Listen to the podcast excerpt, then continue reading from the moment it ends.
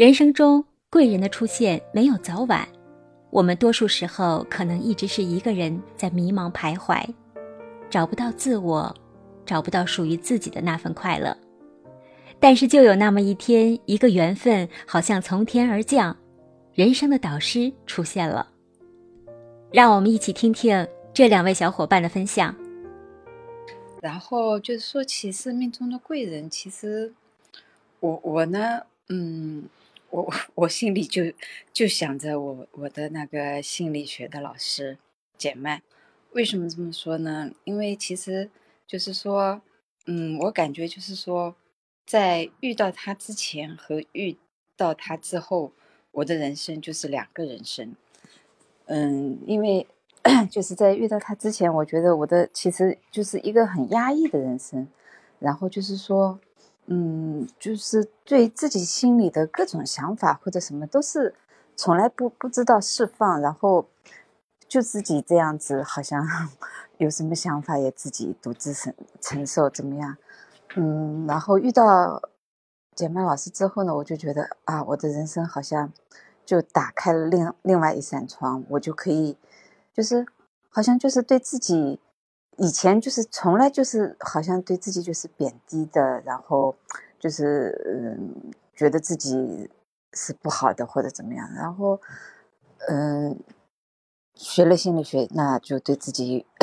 看法什么都都都改改变了，然后嗯就是这样，然后我就觉得好像我的人生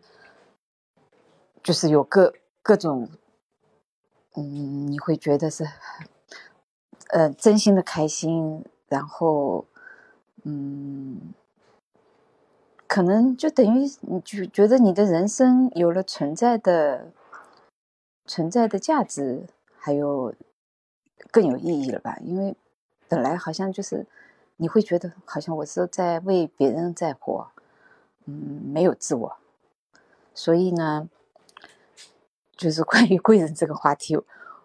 我我我我觉得对于我来说，真的，嗯，你说，嗯，别的给我，别的人给我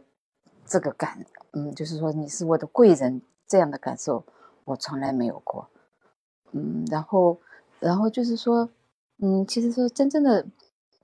真正的话，嗯，我就是说，嗯，有这些改变以后，嗯，也会觉得。嗯嗯，生活就 就是说，不光从身体、精神，其实都都有了很大的改变。因为因为就是说，本来其实，嗯，其实这个人这个身体，你怎么说呢？就是说，嗯，他其实是跟精神是是相关的。就是说，你这个人精神上，嗯，得到满足了，你的身体也也会好的。否则的话，就说你去锻炼，可能也就是单纯的锻炼。你跟精神相结合以后，你那个锻炼就是就是由内而外会让你的身体更加健康，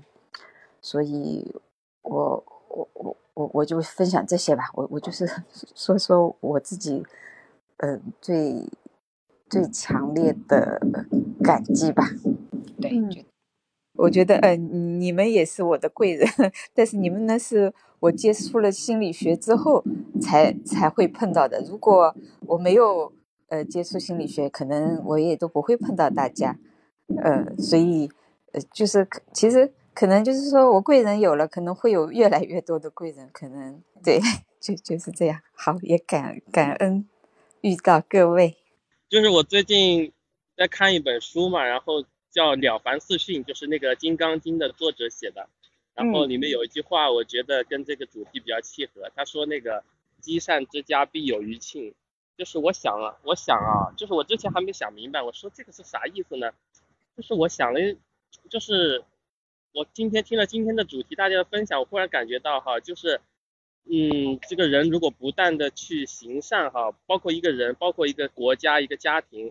一个公司其实都是一样的，就是他要心中有爱，他能去积累，他能给身边的人或者给他需要他的人一个帮助。那这样子的话，可能他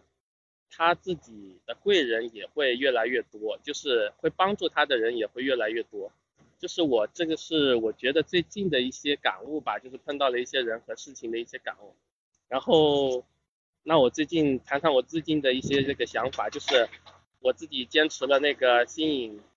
就是跟大家一起坚持了那个百日的那个学习，然后已经坚持到第十八天了。我觉得变化还是非常非常大的，就是我每天我会把自己想做的事情都付诸于实践，然后从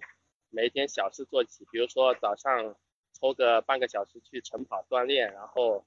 呃，每天会抽时间去学习和读书，就是把时间用在自己觉得正确和对的事情上面。那当然，这里离不开小伙伴的一些互相的监督和帮助。那我觉得在人生的这个阶段，我觉得贵人可能是身边的很多人吧。可能你今天碰到了某个人，就是他可能都是你的贵人。那我觉得在不同的阶段，可能贵人的定义也不一样。就是我之前在人生比较迷茫的时候，我觉得哎，好像我自己一个人也就是那么过来了，好像自己也是自己的贵人。然后慢慢的，好像自己稍微的有了一点觉悟之后呢，我觉得好像贵人身边的人，很多的人就慢慢的都变成了贵人，就是自己看世界的角度和方向都不一样了。然后刚才人鱼说。如果你自己强大了，你想帮助谁？我觉得我可能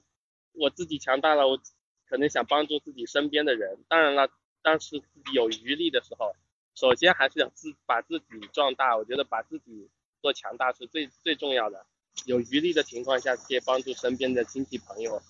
同事啊这些人，是这样子的。然后那个秋水姐刚才讲到，在迷茫的时候，比如说碰到一个好的人生的导师。其实我也非常有幸，我也像他一样，我也碰到了简班老师。我觉得这个对我的帮助也是挺大的。就是在一个人生的一个十字路口，如果有能有一个呃像简曼老师这样的一个人生导师去给你一些指引，那你会避免少走很多的弯路，就是吃很多的这些苦。我觉得这个时候就是他可以帮助你指明人生的方向，或者是去弯道超车。觉得这个是非常好的。然后刚才是大雁还是大雁姐讲的吧？就是，哦不是啊，大雁讲的那个，就是有时候可能一些批评你的人或者是指责你的人，在你的在你觉得自己很顺的时候或者很骄傲的时候，给你那么一下，就是哎，这个时候可能也会鞭策你去反思一下自己的这个行为和这个呃行为模式或者是自己的一个想法，是不是真的是。像你自己所想象的那样的，那这个时候我觉得，可能这些指责你的人或者批评你的人，可能在某种程度程度上也是你的贵人。我觉得这个角度挺新颖的，我 我我刚才没想到，我听了之后我觉得，还是挺有道理的。就是，嗯，包括魔法师一开始讲的一个观点，我觉得也是，呃，我没有考虑到的一个角度，就是说你在别人需要的时候，你再去给人家做指导，不是人家不需要的时候。你可能就你就闭嘴，可能就不说话，可能会更好一点。哎，我觉得有时候确实是这样的，就是哎，你有时候你可能是真的需要去控制住你自己想想说教、想想给别人建议的一个这样的欲望，可能那个时候效果会更好一点。比如说别人别人就是我有一个学心理学同学于红师兄嘛，我最近问他体检的事情，他就不回我，然后我就。我一开始我觉得有点失望哈，我就觉得哎呀，你是当医生的，你为什么不回我？但是后来我觉得细想一下，我觉得哎，他不回我，哎，我觉得反而让我更加尊重了他了一点。我觉得这些事情其实自己拿主意就好了。其实有很多小事情，因为他也不在你的身边，他也不了解你的身体情况，那你根据你自己的情况，你去做出判断，可能是最合理的。那这个时候我觉得。呃，他拒绝我，反而是我觉得我更加尊重他，我觉得他对我有更大的意义啊，这是我的一个一个一些想法吧，反正说的有点杂乱，就是我刚才听到大家的分享和我自己结合我自己的一些想法。